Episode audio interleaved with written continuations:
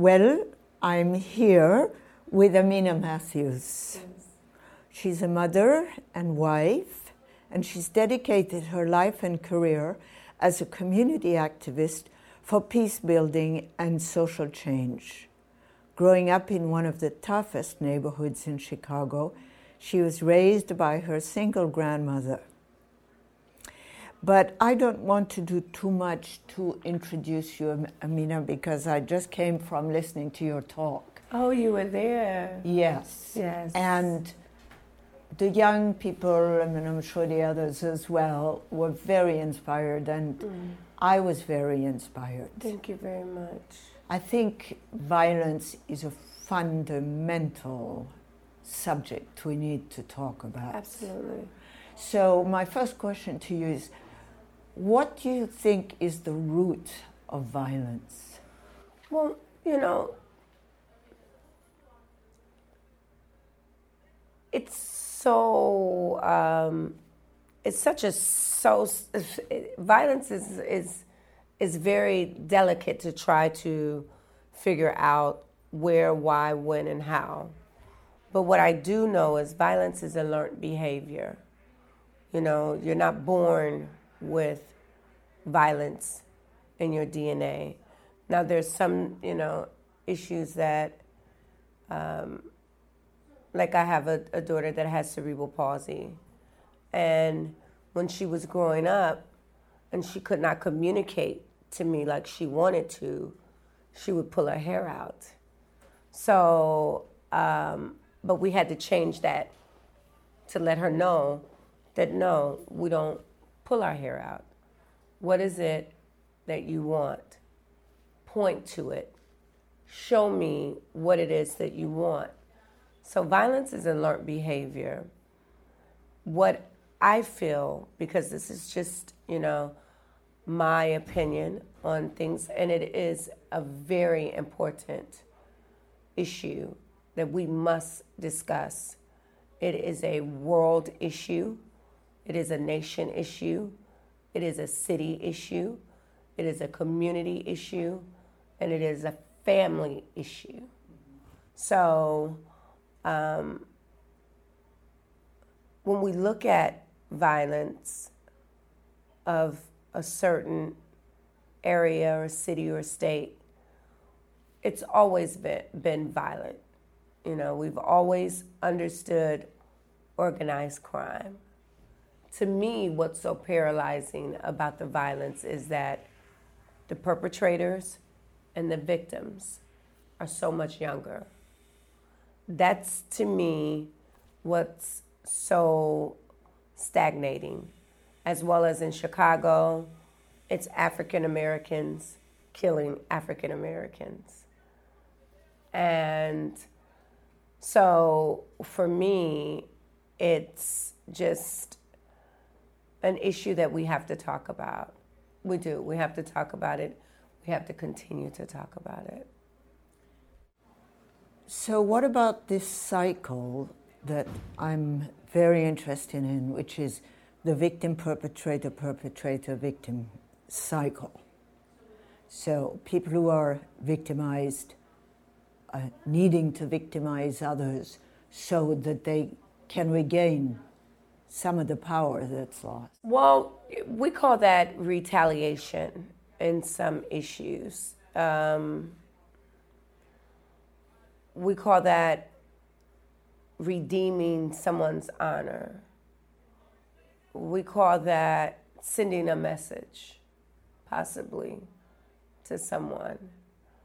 Um, my goal as a violence interrupter is to stop the violence on the front end when we first hear about an issue. There's some things that's spontaneous, you know, that, that we may not catch on the front end.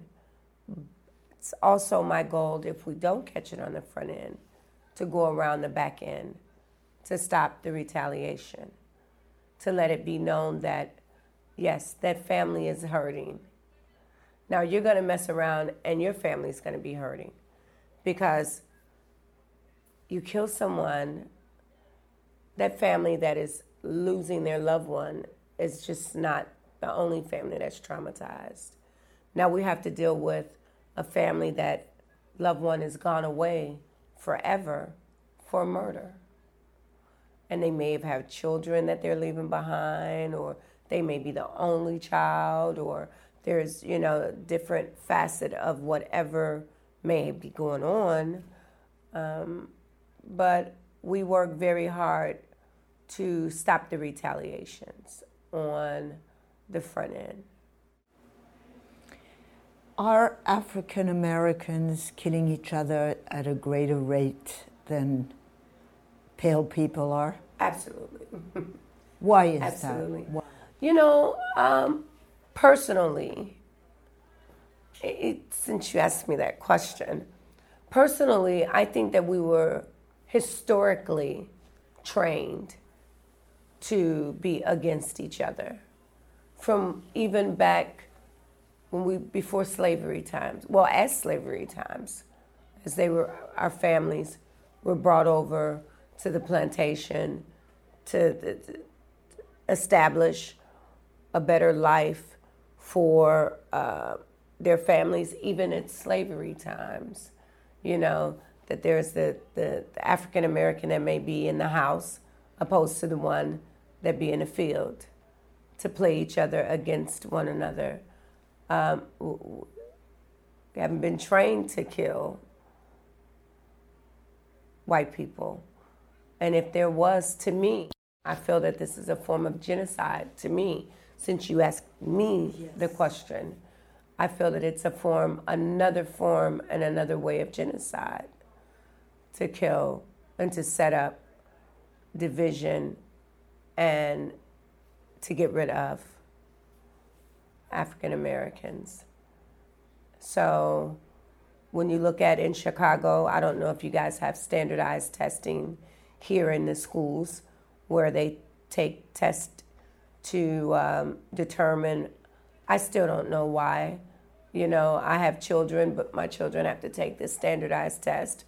But if my child is an honor roll student but fell at this uh, standardized test, they fell in school.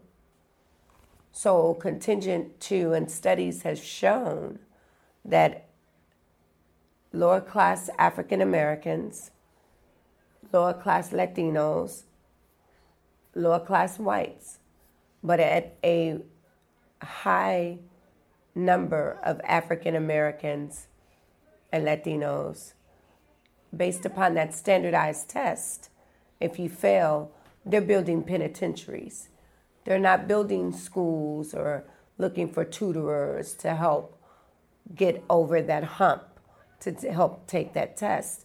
They're building jails for them because they already have in their mind, based upon fourth grade when they take the test, if their absence are low and their standardized testing is failing, they're going to be criminals. Let's go back to genocide yes. because this is really interesting. Yes. And the roots of genocide. Mm-hmm. And so genocide is also a learned behavior. Mm-hmm. It's like a twin of violence, mm-hmm. right? And you're saying it starts very early. Mm-hmm. Now, would you define as lower class? Would you define as poor, people who are poor and uninformed? What I said. What, how would you define? You said lower class people. Poor. Yeah. Would you? Is that how you would define lower class? Absolutely. class? Okay. Absolutely. Okay. So. Absolutely. That that that that attack is faced to lower class. Okay. And and it's more defined to the African American class. Than even it, the Latino. Then then follows the Latino then follows the the white class. Yes, yes, absolutely. So uh, genocide is a learned behavior, mm-hmm. and genocide is inflicted to African on African Americans very early. Absolutely, and and you know. I know that um, we're here to talk about ceasefire Illinois and and what I do as a violence interrupter. Um, I have great deal of respect of hardship of all nationalities, like when the Holocaust jumped off and a lot of people lost their lives at the hands of the monster of Hitler. They got on top of that. They tried to right his wrongs, Hitler. They tried to make a better life and bring families to the United States. They tried to do all of that. I don't see that being done for the history of African Americans and to let it be known about why and where we come from and how it's set up in the design for us to fail. So that's why I work so very hard to give the education because it was a movie that came out and it was under the regime of J. Edgar Hoover. So when we talk about Hitler and then we talk about J. Edgar Hoover, what is the difference? There isn't. Just nationalities. But the behavior is the same. It's, uh, it's violent discrimination. It is. So, Ameena Matthews, the yes. violence interrupter. Yes, ma'am. That is who I am. That is so beautiful. Oh, thank you very much. It's a reflection. That's all it is. You're seeing a reflection in front of your face. Thank you. Of you. Thank you. So, in a, in a short way, tell us what is the work of a violence interrupter? It depends on what hat you're talking about. No, we wear a, you know, the, the, the, definition really is, which I do wear many, many, many hats and and to each case of the crisis or the conflict or the mediation there's difference uh, that we deal with my goal is to stop the transmission of violence from one person to another to stop that because i know that if you and i have a problem and it gets violent I know only thing that you have to do is make a phone call to your people. And all I have to do is make a phone call to my people. And a whole bunch of people will be outside defending both of us. And that transmission of violence will just not go to me and you. It will go to cousin, cousin, uncle, brother, husband, children. It will continue the cycle on. It will spread like a virus. It spreads just like a virus. So you're like a, a doctor of violence. I, you know, if I can get that pay of that PhD, I would love to. But I, um, I would think that I would uh, be a specialist of violence and interrupting the violence and to change the mindsets. I would like to look at myself as that antibiotic that some people have to take 10 days, some people have to take 20 days, 30 days, or maybe forever. But I'll be here for them. Ameena, what is the most powerful violence interrupter? Oh, wow. All of them are Give us a few examples. Mm-hmm. You said being informed, being informed, for instance, all being them, exposed. Uh, you know, all of them, whenever sis, it ends up potentially into a homicide where someone would have to be buried or go to the penitentiary for the rest of their lives and they're 14 years old, where they haven't expressed their mother's love fully. Because at 14 years old, I have a 14 year old now, and he really doesn't understand exactly how much he loves me now. You know, that comes with wisdom, comes with time, it comes with experiences of us being together. So when a 14 year old is killing another 14 year old, that's traumatic to me. So anything, all of the circumstances, all of the conflicts, and all of the mediations, all of the crises that I've had to be involved in has all been very impactful. So it's not one that is greater than the other. It's still, if a person loses their life, it's still devastating. So me stopping it is wonderful and it's a good feeling. What is the resource you find in yourself when you come face to face with a huge hurricane of violence? How do you get the intuition of what to mm-hmm, do? You know, it's just like, I, I don't know, your mommy, right? Your mother, you yeah, have yeah, children. So mommy. it's like when you're in the grocery store and you, you know your child is in the grocery store, but you hear an, an, someone say "ma," everybody turns around, right? right. What? you know, so that's the way I feel. You know, it has to be done. Uh, and if I can be on that front end, right on the front line, to help educate that violence is a learned behavior and no one deserves to die because we have a disagreement. If I can get that across and save one life, my purpose is filled.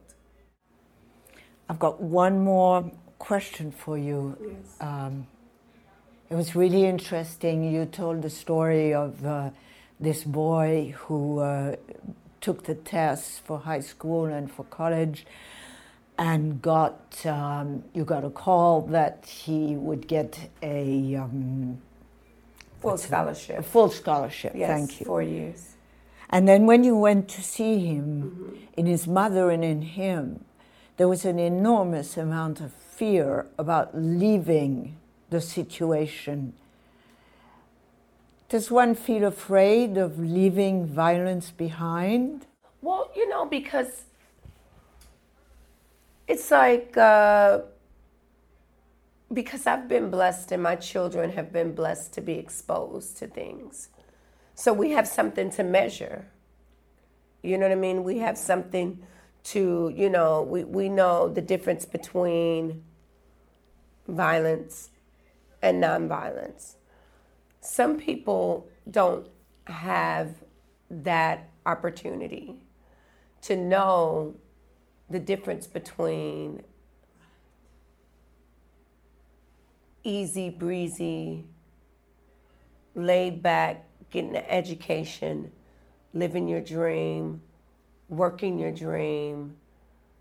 Some people don't have that opportunity.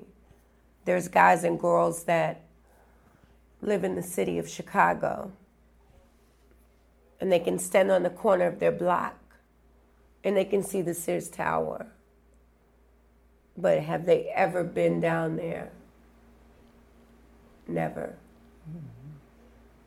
Ever. Mm-hmm. Some people have not had an opportunity to enjoy one of the five great lakes in the United States, which is right down the street, which is Lake Michigan.